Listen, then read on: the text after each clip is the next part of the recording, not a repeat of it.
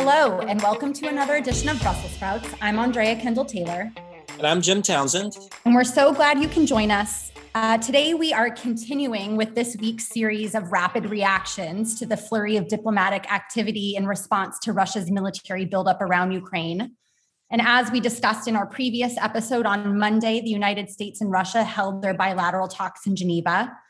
These talks are going to be followed by sessions with Russia at NATO, with the NATO Russia Council on Wednesday, and at the OSCE on Thursday. And so, to help us make sense of where things stand and where we might be headed, we're really happy to welcome today Fiona Hill to the podcast. So, welcome, Fiona. Oh, thanks for having me. This is great. Yeah, we've be been wanting to have you forever and ever. So it's good that we were able to take advantage of this moment. Um, I'll do a quick background, a little bio on Fiona. Um, she is senior fellow at the Center on the United States and Europe in the Foreign Policy Program at Brookings. And she recently served as deputy assistant to the president and senior director for Europe and Russian affairs at the National Security Council from 2017 to 2019. So we'll just get right down to it. What did you make of the meeting on Monday? Well, I think we're all still trying to figure out, you know, what to make of it, and um, everything I hope will become a little bit clearer as we move on. I think the biggest dilemma that everybody's trying to uh, resolve here is are the Russians really serious about having some form of diplomatic negotiation? We can certainly say that the Biden administration is, and they've put an awful lot of emphasis on it. But the Russians have laid out some pretty maximalist positions on what is now a whole series of different issues. It's very clear that this is not a discussion just about Ukraine. It's not even just a discussion about European security and European security frameworks, even though that is the thrust of the discussions it's really kind of now a discussion about the US role in Europe as well, and, and whether you know Russia even sees the United States of having any permissible role, not just NATO itself. Uh, you know, we we've heard that the main points that the Russians were emphasizing in these talks in Geneva, which you know, we also have to say, I mean, you um, obviously know this as well as I do, that this was framed in the ongoing strategic stability dialogues um, that the United States has been conducting with Russia for quite some time. They've been on and off, you know, depending on um, various uh, incidents as much as anything else. But they've always been framed around that idea of the old concept of strategic stability, which was in the arms control field, mostly in the nuclear arms control areas that Jim, I mean, you worked on and you've actually taken part in things like this, but also, you know, perhaps moving out into the conventional uh, uh, military um, uh, talks as well. And then there'd been debate in the past about whether to include cyber or keep, you know, cyber in some different format. But now that uh, ongoing sort of talks has been framed in this, or is now framing this larger discussion about European security and the US um, Russian bilateral relationship. And you know, Russia um, obviously is making it clear when it went into those talks that it has these demands that it laid out in the two documents it put forward in December 17th about basically NATO agreeing and guaranteeing that Ukraine and other former Soviet states will not be uh, members of NATO, that NATO actually pull back, in fact, from uh, all of the activities that kind of associated with NATO membership from uh, countries that joined uh, in the period. Um, after 1997, and they've kind of created this, and this would be an interesting thing to talk about. About what do they mean by all of this? Uh, the countries, not just of uh, the former Soviet Union, like the Baltic states, which we of course never recognized as being part of the Soviet Union after World War II, but also the countries of the former Warsaw Treaty Pact. Uh, Poland, Hungary, Czech Republic, Slovakia, you know, for example, and their, their membership in NATO. And then, you know, the kind of idea that the United States pull back, you know, out of NATO, NATO basings, NATO troops, and certainly not conduct any exercises without Russian permission. And what we got as a message coming out of Geneva is that uh, the Russians didn't want to discuss anything beyond that if we weren't going to agree to it right away. And of course, now we have the NATO uh, meeting uh, coming up in Brussels um, appropriate for a Brussels sprout um, uh, podcast. And then from there, um, another set of meetings where one could talk about broader European security for the OSCE in Vienna. So I think we're just kind of still left scratching our heads and you know worrying that um, you know the Russians are being so maximalist in their positions that they may not be really very interested in the diplomatic effort although there are do see some to be seem to be some glimmers that you know there there are things that they want, as we know they want, out of diplomacy. So how much is Ukraine under threat to Ukraine uh, literal gunboat diplomacy? And you know how much is it really kind of uh, an effort to sort of force uh, ongoing discussions about European security, or how much is it you know actually a pretext uh, for actually doing something and changing the dynamic? Well, thank you. That's that's uh, very much along the lines I was thinking as well. And you know, I as I've heard about what happened yesterday and and kind of some of the some of the um, the the uh, Russian positions, I was struck by it seemed that that they, in terms of being prepared to discuss, and, and again, they weren't negotiating. This is a dialogue. We were both laying things on the table. Um, but it seemed that uh, not only were they under just really strict uh, uh, you know, strict, I guess, instructions not to go very far past talking points and this type of come to Putin himself. But they didn't seem very prepared to uh, to talk some of the details. And, and what I'm getting at is, if he was really interested in relooking the CFE treaty, you know, really looking at the balance of conventional forces, including the nuclear balance, and which are so complicated, so detail oriented, but but a relook could be helpful for us and for both sides in a lot of ways dealing with problems that are out there.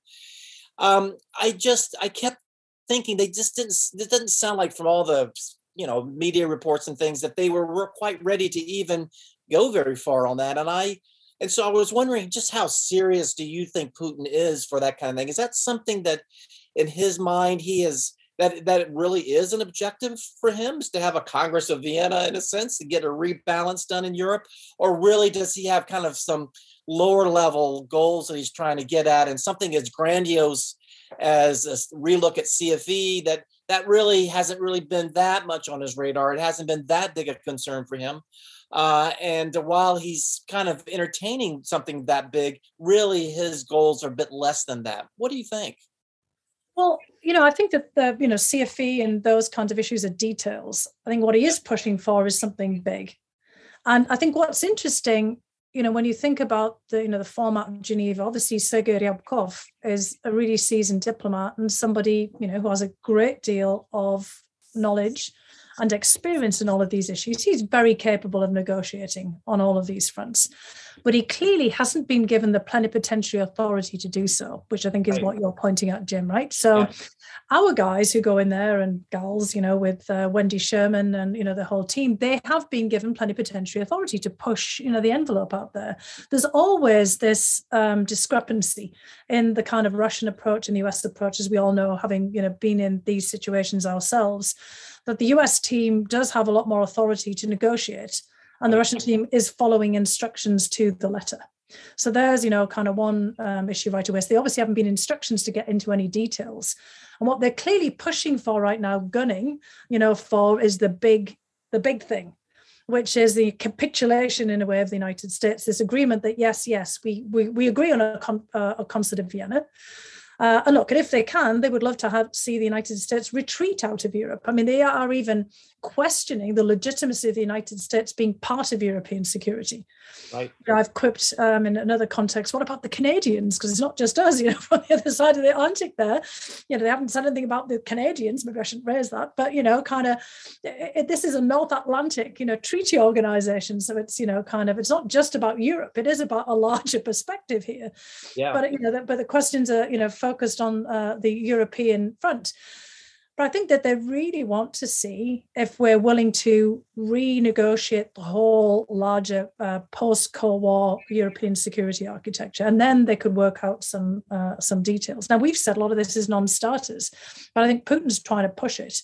And of course, you know that there are multiple levels of threat there that they're pushing it with. I mean, we we hear you know live fire exercise is now underway on yeah. the eve of Geneva. That's not very diplomatic, is it? And it's not yeah. intended to be because it literally is gunboat diplomacy, where the whole smattering of hypersonic missile threats thrown in too, not by Ryabkov, although they keep talking about military technical responses if we don't do something. But you hear key Duma members, you know, talking about, well, perhaps Russia should put a, you know, launch a strike you know, just to make sure that it's clear that they're serious. Just as Israel talked about, you know, launching a strike against Iran if Iran wasn't serious about, you know, nuclear negotiations. There's all this loose and very furious even visceral talk, you know, kind of in the uh, certain circles in uh, the uh, Russian commentary. It's not, you know, in the larger public domain. Somebody had noted that um, Russia's taken the temperature down on some of the talk about Ukraine, but the temperature's gone up on the European security front and on the role of the United States and on NATO, which is showing that that's where they've got targeted right now. Even Ukraine might be more of a detail, you know, that it was previously before we got to Geneva. So this idea about something big, which I think is absolutely right. Um, why do you think that Putin calculates that now is the time to do it? Just just to hear your thoughts on, you know, clearly something has changed in Putin's calculus that he feels that now is the time to push for something like this. And so why do you think that is? Yeah, I mean, I think all of us have noticed that, right? Is it something personal? You know, is it something you know temporal? Um, you know, because clearly, why now? Because I mean, we weren't really actually doing anything more different than we've been doing before. You know, there was, of course, that um, you know the use of the Ukrainian uh, Ukrainian military using drones that you know kind of I think raised some temperatures on you know the battlefield in Donbass. We've had, you know, visits and exercises, um, you know, visits by Secretary Austin, exercises Sea Breeze in the Black Sea. But there wasn't something particularly happening around in December that you know you could see to get their ire up. I think it actually had a lot to do with, uh, in part, anniversaries. So the anniversary of the collapse of the Soviet Union, um, the 30th, um, you know, anniversary, the 30th anniversary then of the independence of all of the states like um, Ukraine and others, and also, you know, Putin himself looking ahead to 2024 when he has to put himself up for re-election again. But you know, obviously that's going to be coterminous with another, you know, election here in the United States and the presidential election. And then looking at Biden and thinking, you know, perhaps he's, you know, kind of more temporary and transitional. We have our midterms coming up in uh, in November, and uh, everybody's already talking about that in the United States about, you know, that political calendar and what that might mean. And I think they started to also worry that our attention would not be focused on them at all, because I mean, what happens always in Russia's experiences, something happens as an incident, we have a flurry of diplomacy, and then we disappear because you know we're worried about China, or we're worried about COVID, or we're worried about climate change, or we're worried about Congress and politics, all the other, you know, issues that are always on our agenda. And it wants our full and undivided attention.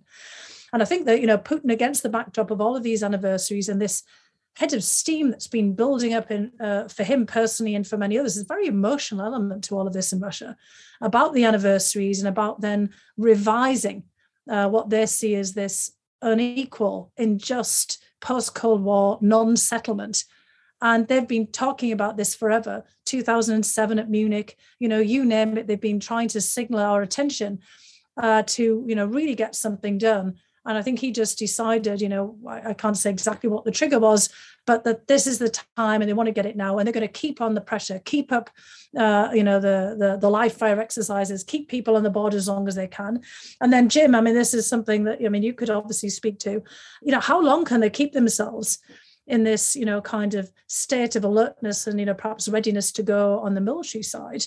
I mean, we haven't seen all of the signals yet for any kind of imminent attack, but you know, you, you can't keep people deployed in the field indefinitely, you know, or can you? But I mean, anyway, the kind of sense is that they've got a window as well in which they would have to act, and the threat always has to be credible for Putin. You know the big risk for him is if we continue to say oh this is just a bluff he wouldn't poss- he couldn't possibly do something. He has to make it seem like yes he could. And if we kind of feel like well he's only playing then he's got to do something to again make that threat credible which is we've seen him do over and over and over again crimea syria you know multiple times georgia you know th- this is not a man who messes about he has to if he threatens, he has to deliver. And he wants to, again, get us to act as quickly as possible before our attention diverts, you know, yet again to something else that we're more worried about.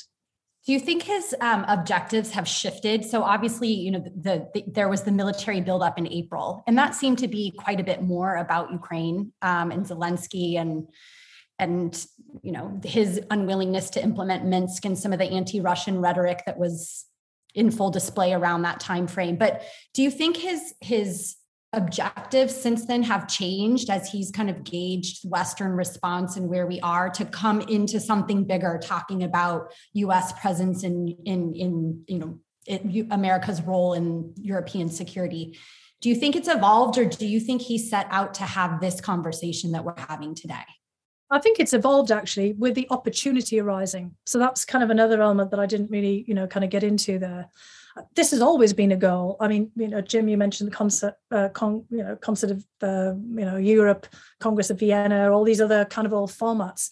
You know, so many times since the 1990s, uh, Russian diplomats and Lee and Putin himself have put forward ideas like this. I remember, you know, sitting. You might have even been there in a presentation by uh, Lavrov, uh, Foreign Minister Lavrov, on this very topic of, you know, kind of creating a new European security order around the time when uh, Dmitry Medvedev had gone to Berlin, right. and they were kind of, you know, pushing, you know, back in 2007 2008 this whole idea i mean they, and in 2017 when i joined the nsc at the hamburg uh, g20 they presented you know some uh, ideas of this too. It's not it's never gone away but the opportunity to really push it hasn't been there. And i think that's what kind of shifted for them. They see a, a period of acute weakness on our part. I mean, the mirror imaging actually from their own position in the 90s. They see, you know, the withdrawal from um, Afghanistan, all the cleavages that that created within yeah. NATO. They see, you know, kind of the uh, exit of Angela Merkel and a new, you know, relatively untested German government coming in with different, you know, perspectives. They see, you know, a President Biden who's worried about the home front you know, against, you know, the whole kind of backdrop of domestic politics and all of our, you know, fears for our own democracy the UK fighting with France, the Poles, you know, kind of on the outs uh, with Europe. They just see so many fractures and, and so much friction everywhere that this for them seems like a good time to act. Even COVID, then the next surge in the pandemic. You know, we're all distracted, we're all weakened, and they know for a fact that we don't want this. You know, the Europeans don't want another war on European territory. You know, everyone's concerned about how to handle China and how to handle all the other issues on the agenda. And so this is a time to act in the hope that, you know, maybe we'll come up with something that satisfies this, you know, 30 long year long and particularly 21 year long uh, period of grievance for Putin and, and try to get something out of it now. Maybe not the maximalist approach or, or the maximalist goals. I mean, they can't get all of them, but maybe they'll get something out of it and they want to see what it is before, you know, they'll move further. So they've really rammed the ball, not just hit the ball into our court. They've rammed it in and they're forcing us you know, to you know, to basically address their grievances and their goals. Our problem is how do we get a grip now? You know, how do we actually try to set some of the agenda ourselves? And you know, that I think is the big dilemma coming out of Geneva, because you know what we've seen is they're not going to budge right now or start to talk about the details of other issues where we could actually have a negotiation because they they think that we'll just do what we always do in their view, get diverted over to that, and so they'll end up in endless rounds of talking about a new INF or post INF, or you know a new start or something like this. You're. I want to one more question, and I know Jim wants to get one in here too. There's fewer people who have you know spent more time than you studying Putin. I actually have your book sitting right here, Mr. Putin, operative in the Kremlin. Do you think that Putin has made up his mind about the way what what what he's going to do or do you think he's feeling his way through this? Do you think he set out with a plan and he you, he knew what he wanted to do or, or or I mean maybe not set out now. At this moment in time, coming out of Geneva, do you think he's made up his mind about how he's going to play this or is he really feeling his way through this? It's all contingent. This, the guy's a contingency planner. He has these big goals, and then you know, kind of he sees how things are going, and you know, kind of adapts his play accordingly. I think what we have to be very clear in is that he has already calculated in the risk of going the whole way into Ukraine. He wouldn't threaten it if he wasn't prepared to do something and to deliver. And that's something, you know, kind of you know we can see uh, the contours of all of this. And i mean jim you know it would be you know good to hear you know from uh, your perspective and kind of dod of course they could go in and invade more of ukraine and you know kind of occupy or maybe pull back. I mean we've seen them you know do things over and over again. I mean we keep saying why would he do this? You know well i mean why not from his perspective? You know he doesn't care if, if um, Ukraine's destabilized. And if masses of refugees, you know, go into Poland or the Ukrainian military retreats into Poland, you know, they can, you know, kind of pull back and leave chaos. Now, you know, we would say, in a, you know, from our rational point of view, well, that would be a disaster. It would be a disaster for Russia as well. But, you know, that that's thinking along our lines. For Putin, he wants to sh- teach the Ukrainians a lesson. He wants to teach the Poles a lesson. He wants to teach the Balts a lesson. He wants to teach us a lesson. He wants to teach Europe a lesson. And you know there are statements coming out, um, you know, right now, you know, from uh, Russian commentators saying now you see that Russia doesn't need peace and doesn't necessarily want peace, and Russia's trying to see what it can get out of, you know, kind of threatening war. And that's kind of basically what Putin's trying to see. What can he get out of this? What more does he have to do to push towards these goals? And what can he get that he might be satisfied with? So yeah, I, I think, don't think I don't think at this point he's made his mind up exactly what he's going to do, but he has a lot of contingencies. It was clear when they annexed Crimea that that had always been a contingency, and they just kind of pulled that off the shelf and then implemented it. But it didn't mean that they were necessarily going to do it at that time. So when they say, you know, we're not intending to, you know, attack Ukraine, they're thinking their minds yet. or right. right now, it depends, right? Yeah, I think one thing, a useful way to think of it too, is not just he's weighing the costs that the US would impose if he takes action, but it's also for Putin the costs of not acting. And like his calculus about the way that Ukraine is trending. So if he doesn't act now, there will be significant costs from their perspective later. So it's not, you know, he's not just saying benefit, you know, cost and benefit in this moment of acting versus not acting, but there's this future costs that he's factoring into his decision and from his perspective. I mean, that's on Andy Andrea because he's also the master of preemption. So if he thinks that somebody else has the capacity and the capability and maybe the willingness and intent at some point to do something, even though they haven't done it now, and whenever we telegraph, well, we're going to do this, we're going to do that, we could do this, he wants to head it off, so we can't do it. Um, you know, everybody talks about, well, he's playing chess, he's moving a pawn or something here and there. But, you know, we also have to think about, you know, Putin is what he is, is, you know, somebody who is very proficient in judo. He's always kind of looking about what the opponent's about to do. How can he leverage something? How can he intimidate? You know, how can he just play a much longer game? Who might he have to contend with later on, you know, down the line in another tournament? How can he leverage something and someone's strength against them? How can he take advantage of a weakness? You know and and again as i said he's got all these plays you know these kind of set pieces of things that he can do. He just doesn't know whether he needs to you know particularly do that. But if he has to preempt something he will absolutely do it. And you know what what did we see in venezuela when i was in the nsc when this happened? Uh, and you know it was entirely predictable sadly. As soon as he thought there was a hint that the united states might intervene militarily even though we were actually planning some humanitarian, not you know some military intervention. What did he do? Moved in like hundred guys on a plane, specialist yeah. to kind of preempt that, but put some Russian boots on the ground. It was a really clever play. I mean, we weren't actually, you know, intending to invade, and then it was like, whoa, okay, that you know kind of option came off the table. So what can he do? to change the dynamics. So that's why we can't rule out doing something more in Ukraine. I mean, they annexed Crimea to preempt the possibility you know, as he said, you know, somewhere down the line of NATO ships appearing in, you know, Sevastopol or you know somewhere at some point during an exercise. Did not like that idea or the, you know the kind of a change in the lease on the black sea fleet you know for example or just any kind of thing about you know ukraine moving closer to nato in the absence of yanukovych. And you know everything is about a preemption and a contingency. So i mean we are really always something of a disadvantage there. We have to ourselves start to think about, you know, how we would do the same kind of thing to move towards the goals that we have. You know, that preemption, I think, is really a great point because that's what can freeze us in terms of action to be taken. Uh, I think earlier we've heard people say that, you know, why aren't we doing something right now to send in forces? We should be doing something right now to uh, to really push a lot of uh, more sophisticated arms into Ukraine.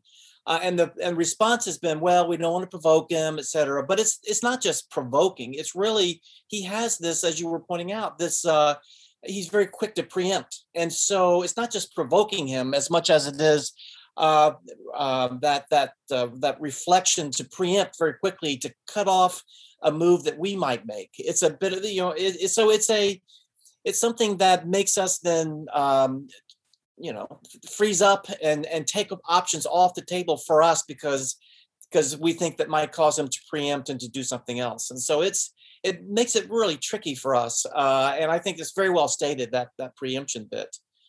The, only, the other thing too is you know kind of it's not all about putin is it? But russia is more of a unitary actor and we're not that.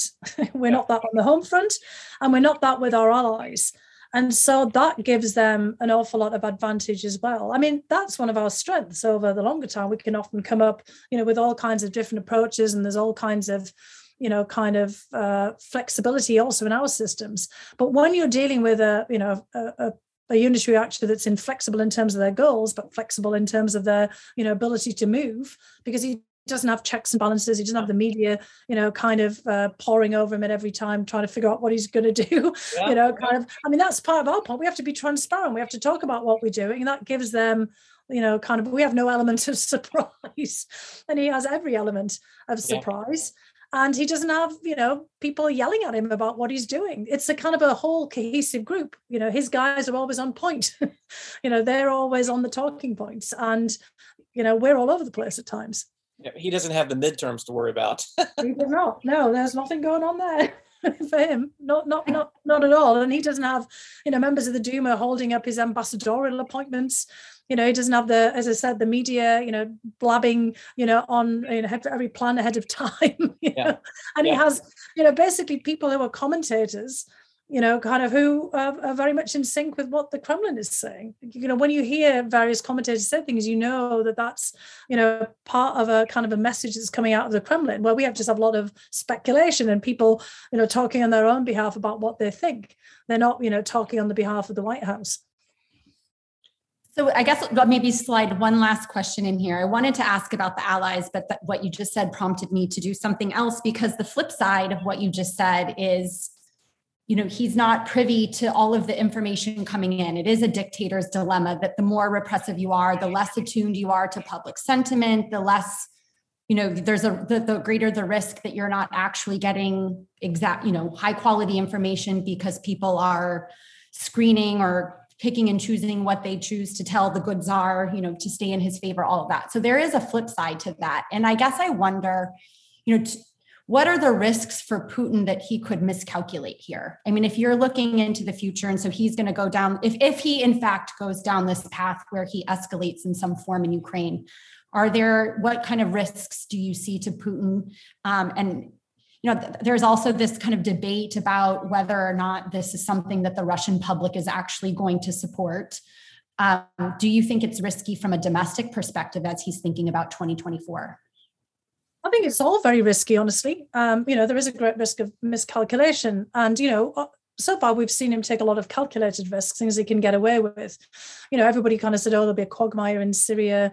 You know, he'll, um, you know, they'll get um, that, that's incredibly risky intervention. I mean, he's managed to manage those risks.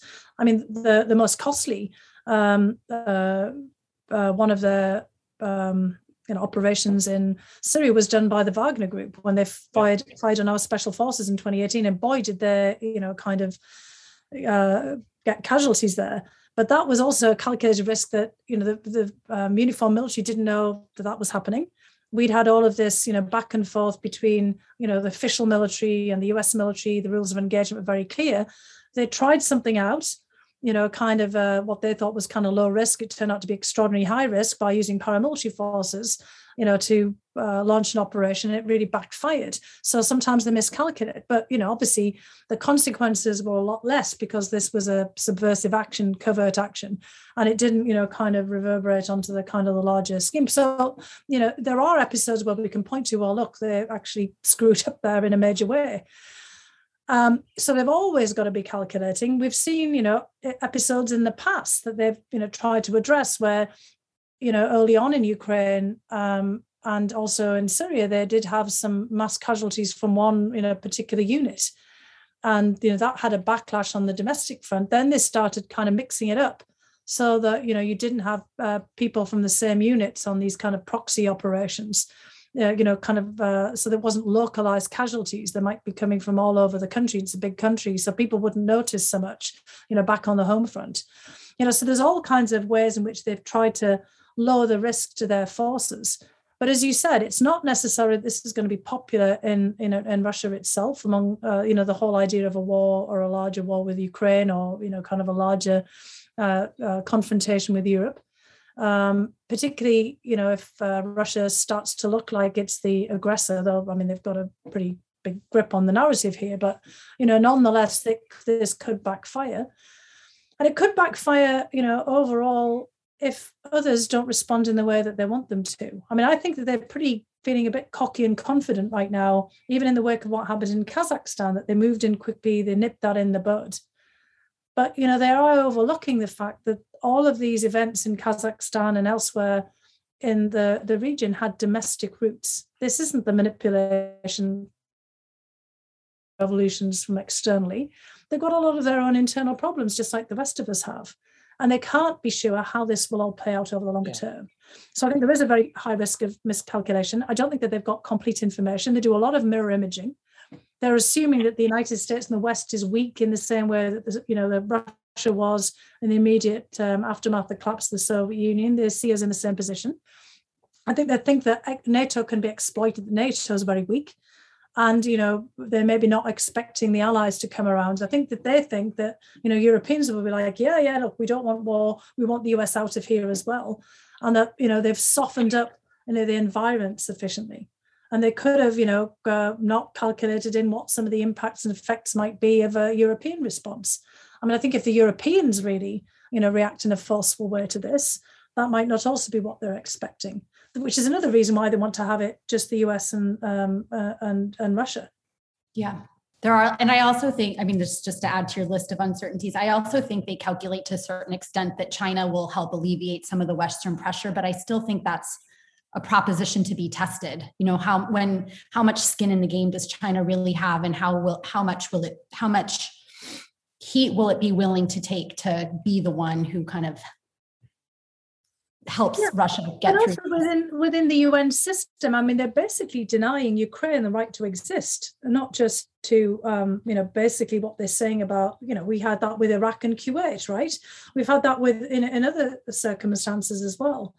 Uh, you know, and for there are many countries in the UN system who have the same history as Ukraine being you know the result of you know kind of the collapse of empires and you know kind of post-colonial uh, creations who will not necessarily feel comfortable with this at all yeah that's exactly right yeah and well I, it's it's such a dynamic situation yeah and just just to add i think you know, uh, NATO and the OSCE meetings coming up, or it's easy to look on them as sideshows, uh, and in some ways they are. I mean, the main game was U.S., Russia, and Geneva.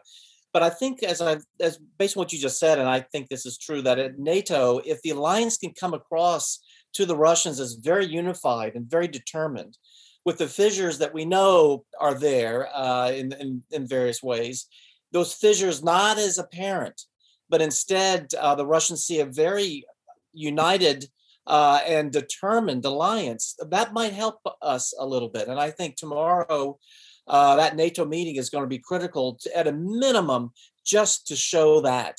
Not so much what the allies, uh, you know, have, what they may say specifically, but showing that unity is going to be critical. Yeah, I think it's very important, and as I said on the on the larger international stage as well, you know, if Russia you know, gets away with all of this pressure on Ukraine, a further invasion of Ukraine, and you know, dismemberment, it has you know shockwaves on a much larger um, arena and yeah. a much larger arena than just on the European front. You know, and that kind of, you know, oblique references that they've also made that we haven't really talked about to, you know, the kind of the right of the United States to operate out of area, uh, you know, as they see it, the Asia Pacific, you know, mentioning in commentary, not necessarily in those documents, although it's alluded to in the document, you know, from December 17th about US Russia, when it talks about, you know, US uh, operations anywhere near Russian territory. And it was very obvious to me, and I think you know to you and others, you know that this also would include Japan and the Asia Pacific. And then they actually explicitly say this in some commentary in Russia about the Sea of Okhotsk, the Barents Sea, the Baltic Sea, the Black Sea. I mean, these are all areas that are, you know kind of other other players in. You know, yeah. they can't demand you know exclusivity. You know, for any of the you know the these uh, you know. Uh, uh, blocking freedom of navigation, etc. And you know the the gunboat diplomacy in the Black Sea, and you know also around the Sea of Okhotsk. And you know they're deliberately now poking you know on the Japanese-U.S. alliance and you know tensions that exist there too. So if we do have you know Japan, India, you know other allies and partners also speak out against this, this is kind of you know very important. You know we've seen the Russians play with the Kuril Islands, the Northern Territories dispute endlessly, you know, over the last uh, 21 years. Putin constantly dangling out a potential resolution in front of Japan to create a wedge. and then you know in fact building up their military installations there because they want to be part of that game in the asia pacific and that is you know a strategic element that they can play there and you know saying basically you know saying to the japanese that you know kind of look you know the, the, the united states isn't there for you anymore you know we can be a bridge and a broker we can help you know kind of solve some of your problems with china you know just getting right in there at different points as well so you know we have got a larger arena to think about here. And I think, you know, that the, the Russians haven't necessarily calculated how others' reactions might be. Yeah, it's such an important point. But that that playbook of dangling diplomacy, as I kind of think they did on Monday, while still building up forces around Ukraine, is obviously something that's at play here. But I don't want to keep you any longer, Fiona. We were just doing a rapid reaction. This has been incredibly rich. Um, thank you for doing it, and I hope we can have you on again um, for an even longer discussion at some point, not in the not too distant future. So thanks so much for doing it, um, and we'll talk to you soon. No, well, thanks you. for having me. There's a lot for us to keep our eyes on.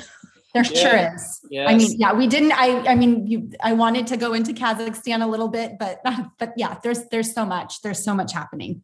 So the, all the reason why you need to come back. Yeah. Well, thanks so much, guys. Really great to be with you. Take care.